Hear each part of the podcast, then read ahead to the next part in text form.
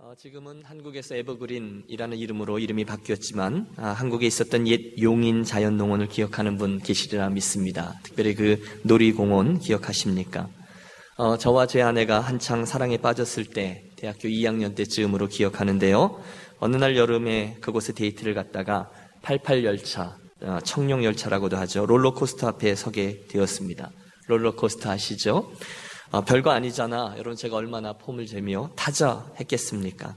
올라탔죠. 어, 착착착착착 올라갈 때까지는 기분이 썩 괜찮습니다. 집까지게 돌아봤자 얼마나 돌겠어. 하지만 오산이었습니다. 일단 그 열차가 철로의 꼭대기에 선 직후부터 내리막길을 달리고 한참 후에 제 자리에 설 때까지 제 입에서 나오는 의성어는 단 두 개였습니다. 으, 아, 아, 아, 아, 아, 아. 내려줘, 오, 오, 오, 오. 여러분, 제가 좀 점잖게 말씀을 드렸는데요. 아, 최선을 다해서 그 어, 비명을 질렀던 것 같고, 아내는 창피했다고 했고, 그것이 상처가 돼서 저는 그날 이후 지금까지 단 한 번도 롤러코스터를 타지 않습니다. 오늘 성경에는 마치 그런 롤러코스터를 타는 것처럼 인생길을 달려갔던 한 사람이 등장합니다. 야곱이죠. 그의 인생은 어느 날인가는 영적으로 최정점에 이르러 무엇인가 좀 된 것처럼 보이다가도 곧 너무도 인간적인 모습으로 절망의 나락으로 곤두박질하곤 합니다. 이리 갔다 저리 갔다 이리 돌고 저리 돌고 정신이 없습니다. 마치 오늘 우리들의 인생과도 같습니다. 부흥의 때만 오면 눈물 콧물 쏟으면서 하나님께 어, 헌신하고 그러고 나면 뭔가가 좀 된 듯 합니다. 하지만 며칠만 지나고 나면 우리는 동일한 죄와 실수의 자리에서 반복하여 넘어져 있는 나 자신을 바라보며 절망합니다. 야곱 그의 인생의 모습이 오늘 우리들의 삶에도 그대로 펼쳐지곤 하더라는 것이죠. 저는 믿습니다. 바로 그것 때문에 하나님께서 오늘 야곱의 생애를 성경에 담아 놓으셨다라고 말입니다. 하나님은 바로 그런 모습으로 인생길을 달려가고 있는 저와 여러분에게 야곱이라는 한 인물의 인생을 렌즈로 하여 무엇인가를 말씀해 주고 계십니다. 그게 무엇일까요? 이 주일 아침에 저와 여러분이 그 야곱 이야기를 통해서 보고 배우려고 하는 하나님의 뜻은 무엇일까요? 여러분 제가 야곱의 삶에서 가장 인상 깊게 느끼는 것은 하나님께서 그 야곱이라는 한 사람의 인생을 처음부터 끝까지 추적하고 계시다는 것입니다.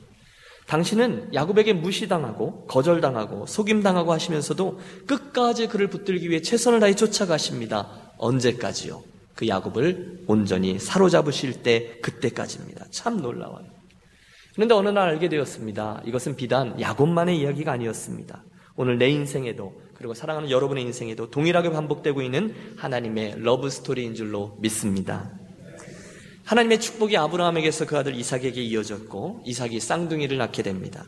에서가 먼저 출생했기 때문에 장자의 상속권과 축복권은 당연히 그에게 있는 듯 보이지만 하나님은 당신의 섭리 가운데 야곱을 택하셨습니다. 하지만 야곱은 그 하나님의 뜻을 기다리지 못하고 자기가 나서서 인간적인 술책과 또 여러 가지 방법을 통해서 형을 속이고 아버지를 속여 축복권을 가로챕니다.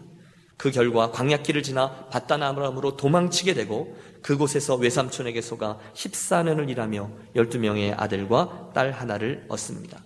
세월이 금방 가죠. 하지만 야곱은 변하지 않습니다. 결국 또다시 나그네가 된 야곱, 고향으로 향하던 중에 절망 가운데 야복 강가에서 천사의 씨름을 하게 되는데요. 오늘 우리가 본문으로 대했던 유명한 스토리, 야곱이라는 이름 대신에 이스라엘이라는 이름을 얻게 되면서 저가 하나님 축복의 주인공으로 거듭나게 됩니다. 기적적으로 형과 화해한 야곱은 이후에 세겜 땅과 베델 땅 정착했고요. 오랜 시간이 지난 후에 그의 열한 번째 아들인 요셉 때문에 애굽으로 가족 초청 이민을 떠나 그곳에서 생을 마감하게 됩니다. 앞으로 저와 여러분은 몇 주에 걸쳐서 어, 믿음의 선진들 시리즈 설교를 진행하려 하는데요. 오늘 첫 시간 한번 따라해 주십시오. 믿음의 선진 야곱. 야곱은 홀로 남았더니 오늘 저와 여러분은 그 야곱의 인생에 있어서 세 가지 중요한 장면을 캡처해서 함께 살피면서 은혜를 나누겠습니다. 첫 번째 장면은 베델에서의 그의 모습입니다. 여러분 아십니까? 야곱이라는 이름의 뜻은 사기꾼, 모사꾼입니다. 사기꾼. 이름 때문이었을까요? 그는 그의 인생에 만나게 되는 여러 가지 일들을 최선을 다해서 머리를 써서 자기의 책략을 이용하여 어, 해결하려고 애를 썼습니다. 어, 창세기 25장에 이르러 그가 어떻게 그의 형들을 대 그의 형을 대했는지가 잘 기록되어 있는 것을 보아요. 이렇게 되어 있습니다. 야곱이 죽을 썼더니 에서가 들에서부터 돌아와서 심히 곤비하여 야곱에게 이르되 내가 곤비하니 그 붉은 것을 나로 먹게 하라 한지라. 옳거니 기회가 왔습니다. 형의 급한 성품을 이용해서 그 장자권을 나에게 준다 하면 내가 팥죽을 내주겠소. 간단히 그것을 가로챕니다. 또 늙은 아버지 이삭의 축복 기도를 받아내기 위해서 어머니와 공모하죠. 가짜 피부 그리고 하나님의 이름까지 팔아서 결국 그 기도를 받아내고 맙니다. 난 형, 에서의 낯을 피해서 야반 도주를 하는 야곱 결국 광야길에서 우리 찬송가 많이 불렀지 않습니까? 야곱이 돌베개 배고잠 갔습니다. 그곳에서 엄청난 하나님을 대면하는 베델의 사건이 바로 그것입니다. 여러분 한번 베델로 가보시죠. 꿈속에서 거대한 하늘 사다리가 하늘과 땅을 잇고 있습니다. 천사가 오르락 내리락 하고 있습니다. 저 위에서 하나님이 말씀하시죠. 나는 여호와니 너의 조부 아브라함의 하나님이요 이삭의 하나님이라. 너 누운 땅을 너와 네 자손에게 주리니 내가 너와 함께 있어 내가 어디로 가든지 너를 지키며 너를 이끌어 이 땅으로 돌아오게 할지라 내가 내게 허락한 것을 다 이루기까지 너를 떠나지 아니하리라. 여러분 놀라운 말씀입니다. 어마어마한 약속입니다. 당신께서 지금 먼저 다가오셔서 야곱, 내가 하나님이야. 내가 너와 함께 가겠다라고 말씀합니다. 여러분 쉽게 이해가 되지 않아요. 그는 모사꾼이었습니다. 뭐 잘한 게 있습니까? 그런데 하나님의 무조건적인 은혜가 주어졌습니다. 함께 가겠다. 너를 보호하겠다. 그리고 너를 이곳으로 돌아오게 하겠다. 이게 하나님의 약속이죠. 그 호의적인 하나님의 약속 안에 담겨져 있는 당신의 가르침과 제안은 이것입니다. 야고바, 내가 여기 있다. 나를 기억하렴. 그리고 나와 함께 가자. 내 인생에서 만나는 그 일들을 지금까지 내가 했던 것처럼 너 혼자서 내 힘으로 계산하고 짜맞추면서 그렇게 살지 마렴. 믿음의 사람에게는 나 하나님의 사람에게는 그 방법이 아니라 다른 방법이 있단다. 즉 나와 함께 이어져 있어서 함께 걸으며 살아가는 방법인데 우리 그렇게 가자 하나님의 제언입니다. 여러분 저 같으면 당장 벼락을 내려도 시원찮을 편입니다.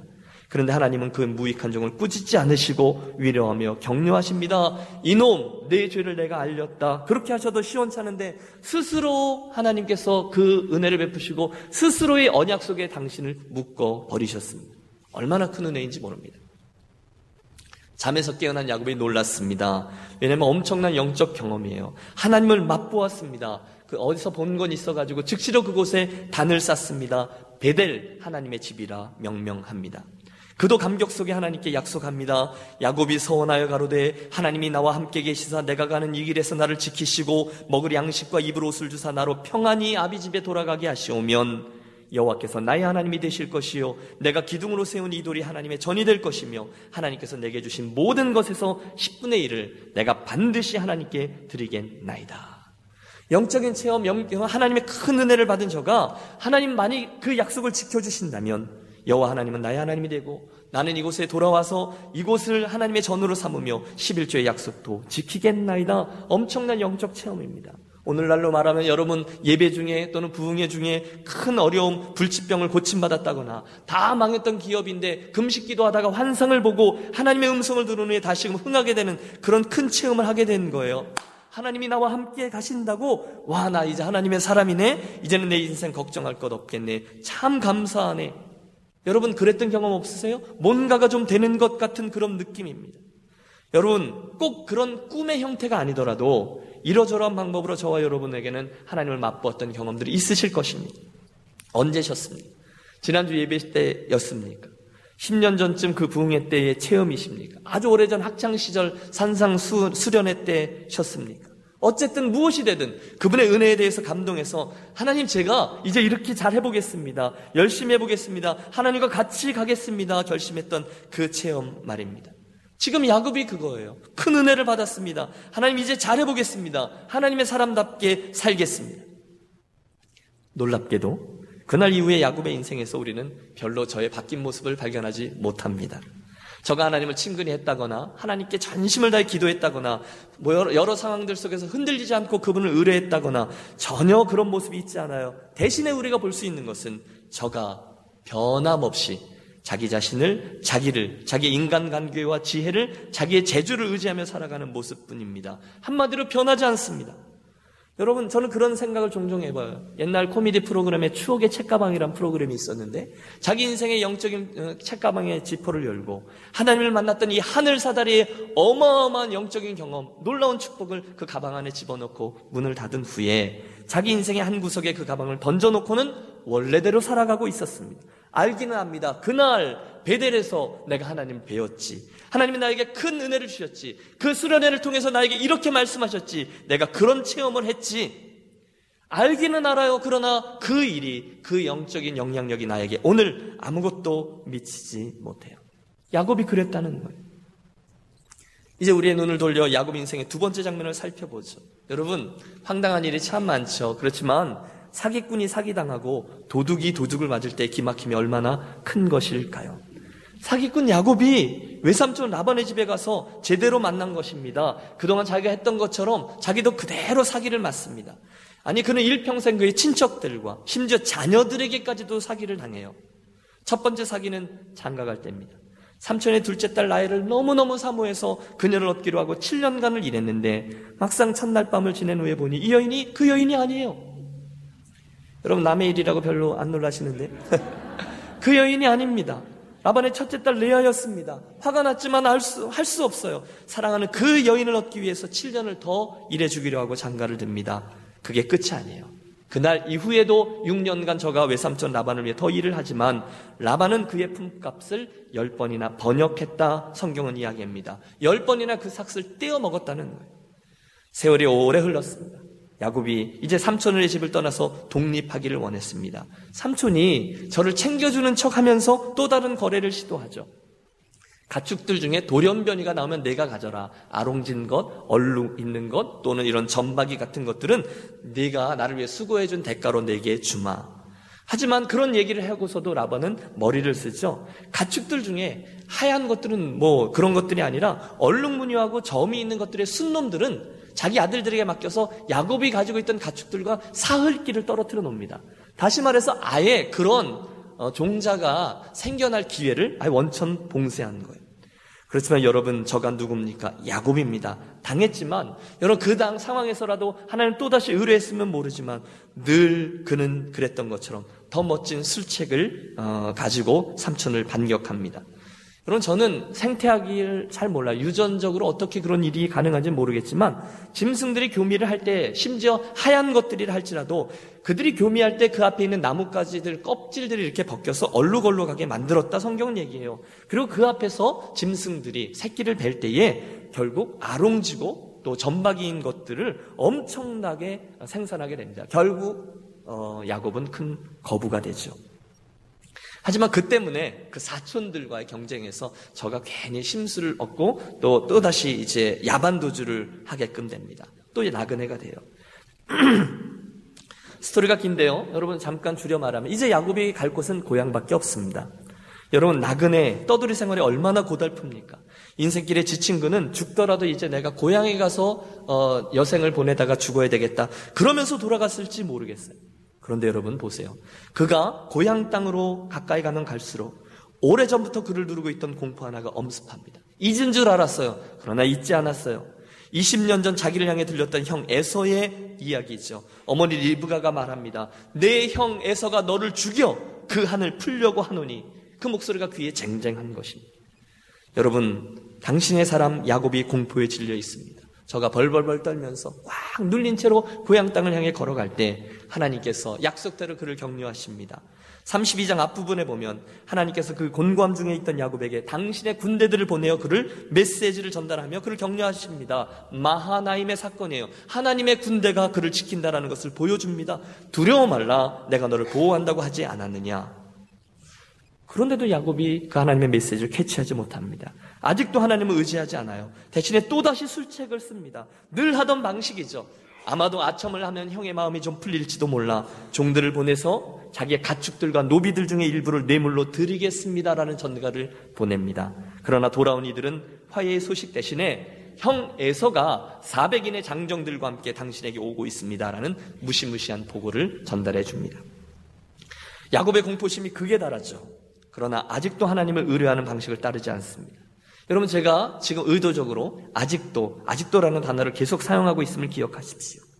야곱은 그 수많은 기회들 속에서 여전히 아직도 하나님을 바라보지 못해요. 대신에 늘 친숙한 방법, 자기가 무엇인가를 해보려고 애를 씁니다. 필사적으로 머리를 짜냅니다. 하인들과 함께 많은 선물들을 형 에서에게 뇌물로 보냅니다. 일진입니다. 또 가족들과 하인들을 두 무리로 나뉘어서 덜 사랑하는 가족들을 먼저 건너 보냅니다. 이진입니다. 좀 더 사랑하는 가족들을 끝까지 붙잡고 있다가 마지막으로 뒤처지게 하고 보냅니다. 그러나 어찌되었든 마지막 순간이 다가왔습니다. 자기는 뒤로 처지고 또 처지고 하다가 드디어 여러분 유명한 장면이죠. 야복 강가에 홀로 남게 되었습니다. 여러분 하나님의 이 용의 주도함을 보십시오. 일평생 그를 추적해 가시던 하나님께서 결국 그를 그 인생의 가장 흔적한 순간 마지막 궁지 야복 강가로 몰아 넣으신 것입니다. 여러분 오늘 설교의 제목이 거기서 나왔습니다. 오늘의 본문 24절은 이렇게 돼 있어요. 야곱은 홀로 남았더니 여러분 야곱이 홀로 남았습니다. 어떤 사람이 날이 새도록 야곱과 씨름하다가 갑자기 어디선가 신비로운 씨름꾼, 우리는 저가 하나님임을 압니다. 나타나셨어요. 여러분, 이때까지만 해도 야곱은 온통 형에 대한 생각뿐이었습니다. 상황이 간략히 기록되어져 있어서 더 자세히는 알 수 없지만 저는 넉넉히 이렇게 생각해 봅니다. 두려움 가운데 어쩔 줄 몰라서 망연자실에 있던 야곱에게 한순간 누군가가 나타나 싸움을 겁니다. 야곱은 어쩌면 형이 보낸 자객일지도 몰라 생각했을 것입니다. 생명을 걸고 싸우기 시작합니다. 목숨을 잃을지도 모른다라는 공포감과 지금까지 살아왔던 삐그덕대는 삶에 대한 후회와 내가 할 수 있는 일은 최선을 다했지만 더 이상 다르게 도망갈 곳도 없고 대안이 없다라는 실망감 등 모든 것이 어우러져서 야곱은 처절하게 이 모든 것들 마지막 몸부림을 치면서 싸우되고 있습니다. 그리고 어느 한순간 오랜 시간 씨름을 한 후에 그는 지금 다른 누군가가 아니라 바로 하나님을 대면하고 있다라는 사실을 깨닫습니다. 어? 하나님이시구나. 여러분 드디어 저가 발견한 겁니다. 하나님은 그 베델 이후에 지금까지 계속해서 내 주변에서 나를 추적하고 계셨구나. 야곱이 드디어 그 사실을 새롭게 깨달은 것입니다. 그가 생명을 걸고 매달립니다. 바뀌었어요 분위기가요. 나를 축복하지 않으면 가게 하지 아니하겠나이다. 25절 자기가 야곱을 이기지 못함을 보고 그가 야곱의 허벅지 관절을 침해 야곱의 허벅지 관절이 그 사람과 씨름할 때에 어긋났더라. 여러분 제가 야곱이 돼 보았어요. 그 처절한 순간 눈물과 콧물이 범벅이 돼 있었겠죠. 그 생애의 끝, 몰리고 몰린 그 막장에서 벼랑 끝의 자리에서 상처 입고 공포에 실린 채 혼자 남습니다. 해볼 것을 다 해보았어요. 그러나 소용이 없어요. 그런데 그 막장에서 눈을 들어보니 내 눈앞에 누가 계십니까? 살아계신 하나님께서 나와 씨름을 하고 계신 거예요. 그 사실을 깨달은 순간에 저가 전심으로 매달려 외칩니다. 나를 축복하소서, 나를 도와주소서, 그렇지 않으면 내가 당신을 놓지 않겠나이다. 여러분 새벽이 되었을 때 그 하나님과의 만남과 함께 저가 드디어 깨닫게 된 것입니다. 드디어 하나님께서 의도하셨던 결론에 저가 이르게 된 것입니다. 그렇구나. 내 삶의 자리, 내가 이렇게 해야 되는 것이었구나를 알게 된 겁니다. 인생의 문제들, 내가 지금까지 했던 것처럼 최선을 다한다고 해서, 내가 열심히 일한다고 해서, 내가 열심히 영리하게 처신한다고 해서 해결되는 것이 아니구나. 하나님과 같이 가야 되는구나. 하나님의 도우심이 있어야 하는 것이구나. 그런 것이구나. 하나님 도와주십시오. 그리고 끝까지 매달린 것입니다. 이제는 하나님 당신 외에는 없습니다. 이제는 더 이상 다른 방법이 없습니다. 그러면 놀라운 깨달음이죠. 솔직히 여러분, 그날 그 야곱의 겉모습은 그렇게 보기 싫은 것이 아니었습니다. 그가 일평생 수고하고 이루어낸 것들을 보십시오. 그는 한 가문의 족장이라는 위치와 권위를 가지고 있었습니다. 수많은 가축들을 거느리고 있었어요. 많은 자녀들이 있었어요. 하인들이 있었어요. 그는 당시의 잣대로는 아쉬울 것이 없이 다 갖춘 사람처럼 보였어요. 하지만 그 인생의 막다른 골목에서 그것들은, 그 갖춤들은 그 인생의 아무런 힘도 의미도 되어주지 못했습니다. 대신 그 절망의 끝에서 그는 인생에 있어서 가장 중요한 이 진리를 깨닫게 된 거죠. 하나님, 이게 혼자 해서 되는 것이 아니군요. 인생이라는 것이 하나님이 함께 가주셔야 되는 것이군요. 이제는 제가 항복하려 합니다. 하나님 함께 가주십시오. 그에게요. 나로 축복하지 않으면 당신을 가게 하지 않겠나이다. 정말 깨달은 거예요. 그런데 여러분 엄밀히 말하면 그 깨달음은 이미 수십 년 전에 하나님께서 베델에서 야곱에게 말씀해 주셨던 그 진리였다는 것입니다. 중요한 것은 이것입니다. 그 젊을 때 야곱은 이미 그 하나님의 제안과 메시지를 받았습니다. 그러나 깨닫지 못했어요. 그래서 추억의 책가방이 등장한 거죠. 그 젊을 때 야곱은 이 메시지를 받았습니다. 그러나 계속해서 자기가 하겠다고 애를 씁니다. 형 에서와의 경쟁에도 그랬듯이 삼촌 라반과의 경쟁에서도 자기가 하겠다고 애를 썼습니다.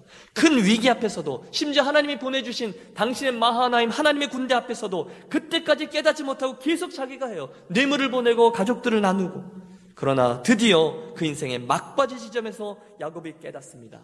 인생이라는 것이 내가 내 힘으로 애쓰며 달려나가는 것이 아니라 하나님이 하시게 해야 되는 것이구나. 아버지의 도움이 아니면 아니 됩니다.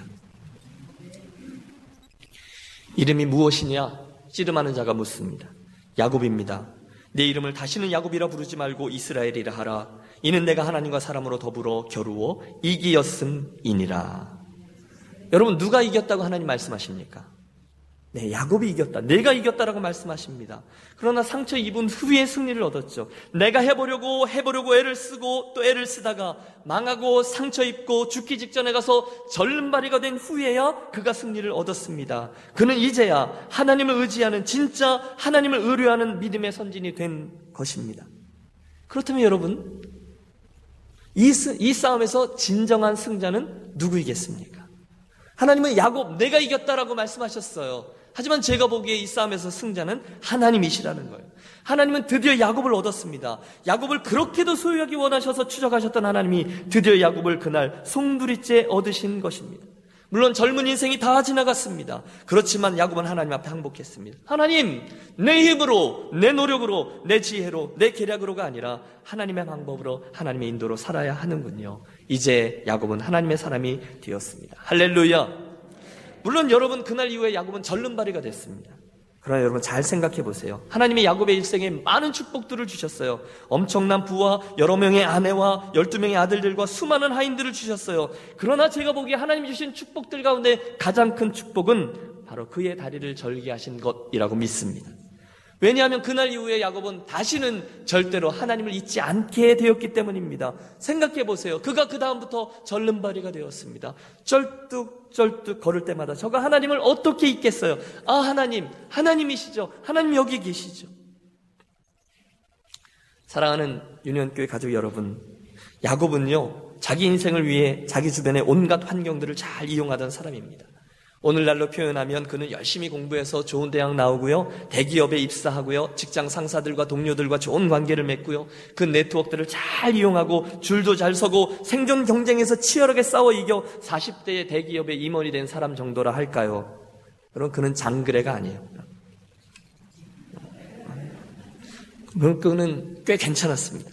그러나 겉으로는 아무리 화려해도 그 열심의 결과 그가 얻은 실전적인 타이틀은 실제적인 건 그는 가정 파괴범, 사기꾼, 형에게 삼촌에게서 도망다녀야 되는 도망자 나그네였습니다. 제 질문은 이것입니다. 만일 저가 맨 처음에 자기가 약속의 상속자가 될 것이다라는 하나님의 말씀을 믿었다면 하나님께 기회를 제공했었더라면 분명코 하나님께서 다른 방법을 쓰셨을 겁니다. 그는 전혀 다른 인생의 스토리를 쓸 수 있었어요. 그는 형과 아버지를 속일 필요가 없었습니다. 하란으로 생명부지를 위해 도망치며 어머니와 생이별, 그 다음에 그의 인생에 어머니와 제외하지 못합니다. 그럴 필요가 없었을 거예요. 외삼촌을 속이기 위해 비열한 방법을 사용할 필요도 없습니다. 왜? 하나님께서 하셨기 때문입니다. 그런데 슬프게도 야곱은 그 하나님 일하시는 것과 그때를 거부합니다. 가장 좋은 방법, 가장 좋은 하나님으로부터 오는 방법을 거부했습니다. 오늘 우리는 어떻냐? 그것을 반추해 보자는 것입니다. 주님을 의지하지 않고 지름길들을 찾고 찾으며 마음을 졸이면서 달려가는 야곱이 내 모습은 아닌지요. 물론 나는 하나님을 믿는다고 말해요. 그 하나님으로부터 받았던 은혜들도 있어요. 하나님이 가르쳐 주셨던 영적인 진리들도 있습니다. 그렇게 하면 그렇게 된다는 것을 알아요. 어디에 있습니까? 추억의 책가방에 있는 거예요. 나는 여전히 그걸 알지만 하나님의 은혜도 받았지만 옛날 그때 그 하나님의 경험과 그 느낌을 여전히 가지고 있지만 왠지 그 방식대로 순정하며 살아나가기는 낯선 거예요. 그래서 내 방식대로 하는 거예요. 내 지혜대로 하는 거예요. 예수는 믿지만 기도도 하지만 실제로는 내 방식대로 걸어가는 것입니다. 그러면 안 된다는 말씀을 나누는 것이죠. 두 번째 영적 교훈이 있습니다. 저는 그 교훈을 야복강가에서 체험, 하나님과 씨름하는 곳에서 얻습니다. 여러분, 목회자로 섬기다 보면 여러 교회들 가운데, 교인들 가운데 분명코 이렇게 보이는 부분들이 있어요. 하나님께서 그분을 사랑하시고 추적하시고 부르시는데 끝까지 고집을 부리고 외면하고 그렇게 나아가는 모습을 봅니다. 참 안타까워요. 옆에서 보면 하나님 참 여러 가지 방식으로 그 종을 권고하십니다. 만지기도 하시고 부르기도 하시고요. 이렇게 찌르기도 하시고요. 하늘 사닥다리를 보여주기도 하시고요. 두려움 중에 있던 그에게 순간순간 마하나임을 보내어 격려하기도 하십니다. 그런데 안타깝게도 깨닫지 못하고 끝까지 고집을 부리는 분이 있어요. 문을 벽이라고 말하는 분들. 끝까지 갑니다. 하나님은 그들을 사랑하십니다. 추적하십니다. 그런데도 끝까지 나아가면 저를 깨닫게 하시는 하나님의 최후의 방법이 임합니다. 격렬한 상처를 주시죠. 팍 하고 한번 저를 치십니다. 마치 저 야곱의 환도뼈를 내리치신 것처럼 말입니다. 여러분 이미 그런 경험들 있으신 분 계실지 모르겠어요. 혹시나 오늘 그런 경험의 한가운데 계신 분 계실지 모르겠어요. 하나님은 저와 여러분을 사랑하시기 때문에 포기하지 않고 추적하십니다. 너 그렇게 가지 말고 나랑 같이 가자. 신호를 보내세요. 하지만 제일 끝에 가서 더 이상 안 되겠다고 생각하실 때 당신은 간혹 가다 물리적인 방법, 가혹한 방법을 사용하십니다. 의사의 수술용 메시죠. 힘들어요. 그러나 무엇이라든 그것은 우리들의 아픈 부위를 도려내는 하나님의 수술용 도구입니다. 여러분, 요나가 도망치고 도망치다가 저 배 밑바닥에 가서 숨었을 때 하나님께서 그 요나를 그곳에서 빼내시는 방법이 풍랑밖에 없었을까요? 큰 물고기밖에 없었을까요? 저는 아니라고 생각합니다. 하나님은 그 요나를 당신의 사람으로 붙들기 위해서 수천 가지의 다른 방법들을 가지고 계셨어요. 오늘 저와 여러분의 삶을 다루시는 그 방법들을 포함해서 말입니다. 여러분 혹시 오늘 저와 여러분의 삶을 어, 추적해 오시던 하나님께서 이러저러한 보내고 계신 신호는 없으신지요? 혹시 오늘 여러분 생겨나고 있는 내 삶의 그 일이 혹시나 그 어려움이 저와 여러분으로 하여금 나 여기 있다 말씀하시는 하나님의 그 음성을 대신하고 있지는 않는지요? 하나님은 저와 여러분 한 분의 인생을 너무너무 귀하게 보십니다. 내가 나를 무시해도 때론 내가 나를 포기하기까지 해도 하나님은 저와 여러분을 사랑하십니다. 그러면서 그 사랑의 추적 가운데 당신의 한 가지 욕심만 이루기 원하십니다. 너 그거 말고 너 혼자 가는 그 길 말고 너 지금까지 써왔던 방법 말고 나하고 같이 가고 내가 돕는 방법으로 나 함께 걸어가는 그 방법대로 살아라라는 것입니다. 가장 지혜로운 자가 있습니다. 지금 그 음성 앞에 우리들 인생의 가장 빠른 오늘 그분의 음성 앞에 또 한 번 항복하는 것입니다. 하나님께서 그 신호를 보내기 전에 내 방법을 포기하고 하나님을 받아들이고 그분과 같이 가자는 것입니다. 더 쉽게 말해, 사랑하는 여러분, 맞기 전에 잘하자는 거예요. 그냥 잘할래, 맞고 잘할래 할 때, 여러분, 수리형 신앙 말고 정비형 신앙인으로 걸어가자는 것입니다. 여러분, 그런 인생길을 갖기를 주의 이름으로 축원합니다. 지금 그렇게 하자는 거예요. 그렇게 하지 않으면 여러분 하나님은 여러분을 사랑하시기 때문에 여러분 포기하세요. 하나님한테 찍히면 하나님 사랑의 그물에 이미 걸리셨기 때문에 여러분 도망가실 수 없어요. 제일 마지막까지 고집을 부리면 남는 것은 무엇이죠? 절름발이가 되는 거예요. 물론 그것도 하나님의 축복이지만 절름발이가 되지 않고서 하나님과 같이 동행하면 우리는 훨씬 더 많은 일에 순종하며 사용될 수가 있다는 것이죠. 가끔 가다가 미지근 뜨뜻 미지근하게 신앙생활을 하면서 본인이 그걸 잘 알아요. 모태 신앙인들 가운데 그런 분들이 계시죠. 그런 분들이 또 들은 것은 있어서 저에게 그렇게 말씀하세요. 목사님, 제가 이렇게 뜨뜻미지근하게 생활하면 안 되는 건 아는데 이렇게 가다 보면 하나님께 된통 한번 두드려 맞겠죠. 차라리 두드려 맞으면 좋겠어요. 그럼 내가 정신 차리고 똑바로 잘할 거 아니에요. 여러분, 그게 얼마나 아픈 경험인지 아십니까? 하나님으로부터 한 번 혼나면 5년, 10년 금방 지나갑니다. 그리고 그 사이에 내 가족들, 또 내 주변에 있는 이들, 믿음의 형제자매들이 겪게 되는 어려움은 굉장히 큽니다. 안 하셔야 돼요. 하나님한테, 물론 그것도 은혜지만 맞지 않고 하나님의 은혜 가운데 믿음의 여정을 잘 걸어가는 저와 여러분이 되시기를 권합니다. 마지막으로 한 가지만 더 생각해 보죠. 여러분 여기 제가 보기에 성경에 나오는 많은 장면들 중에 가장 슬픈 장면 하나가 있습니다. 그것은 그의 아들 요셉 때문에 수십 년 후에 나중에 애굽으로 초청 이민을 떠나서 그 바로 앞에 선 130세의 야곱이 했던 말이죠. 내 나이가 몇이냐 묻는 바로에게 그는 이렇게 얘기합니다. 내 나그네 길의 세월이 130년이니이다. 내 나이가 우리 조상에 미치지 못하나 험악한 세월을 보내었나이다. 여러분 가슴이 찡하죠. 여러분 그의 삶은 정말로 험악한 세월이었습니다. 평생 나그네로 삥삥 돌았습니다. 그런데 이유가 있어요. 단 하나. 젊은 날 주셨던 하나님의 음성. 야곱아, 너 혼자 가지 말고 나와 함께 가자라는 말씀을 무시했기 때문입니다. 야곱은 그런 험악한 인생을 살지 않을 수도 있었었어요. 그 말씀을 무시했어요. 베델의 그날 그의 하나님의 음성을 받아들였다면 그는 지금 전혀 다른 스토리의 주인공이 되어 있었을 것입니다. 그래도 절름발이가 된 것은 하나님의 축복이라고 말씀드렸습니다. 하나님과 동행하면서 다리를 저는 것이 하나님과 동행하지 않으면서 인생길 가는 것보다 나은 것이기 때문입니다. 그러나 사랑하는 유니온 가족 여러분, 주님의 마음으로 권합니다. 가장 지혜로운 자는 그때가 오기 전에 하나님께서 중간중간에 도전하시고 이렇게 신호를 주실 때에 얼른 예 하고서 하나님께서 내 삶의 주인 된 자리를 기꺼이 그분에게 내어드리고 하나님, 내가 하는 것이 아니라 하나님께서 하십시오라고 기꺼이 나아가는 자, 그런 신뢰하는 인생길을 걷는 저와 여러분이 되셔야 될 것입니다. 야곱은 그나마 절름발이가 된 것이 다행이죠. 하나님 사랑의 표현이니까요. 하지만 그 절름발이가 되어서 하나님을 얻기는 얻었지만 제 욕심은요.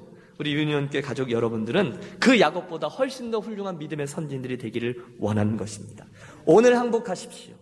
사랑하는 여러분, 오늘 또 한번 하나님께 나의 소유권을 말로만이 아니라 전적으로 다시금 이전하는 저와 여러분이 되시기를 축복합니다. 절름발이가 되지 않고 하나님과 같이 걸으면 절름발이가 된 후에 걷는 것보다 훨씬 더 많은 일을 감당할 수 있습니다. 이 아침 야곱의 이야기를 수천 년 전의 믿음의 사람 이야기가 아니라 나의 이야기로 받습니다. 하나님의 사랑하시는 추적의 손길을 피할 수 있는 분은 우리 가운데 없습니다. 저와 여러분을 향한 하나님 사랑의 손길, 그 추적은 결코 그치지 않을 겁니다. 끝까지 쫓아갈 것입니다. 그것이 하나님의 열심이죠. 저와 여러분이 온전히 행복하고 그분의 손에 붙들릴 때까지입니다. 바라기는 저와 여러분이 오늘 본문의 야곱이 되어 아예 맨 처음에 중간중간 베델이나 마하나임의 자리에서 하나님과 함께 그분을 의지하고 그분과 동행하며 걸어가므로 저와 여러분이 또 다른 믿음의 선진이 되어 스토리를 써나가고 우리들의 후배들에게 귀감이 되어지는 믿음의 여정 살아가게 되시는 복된 21세기의 야곱들이 되시기를 축원합니다. 기도하겠습니다.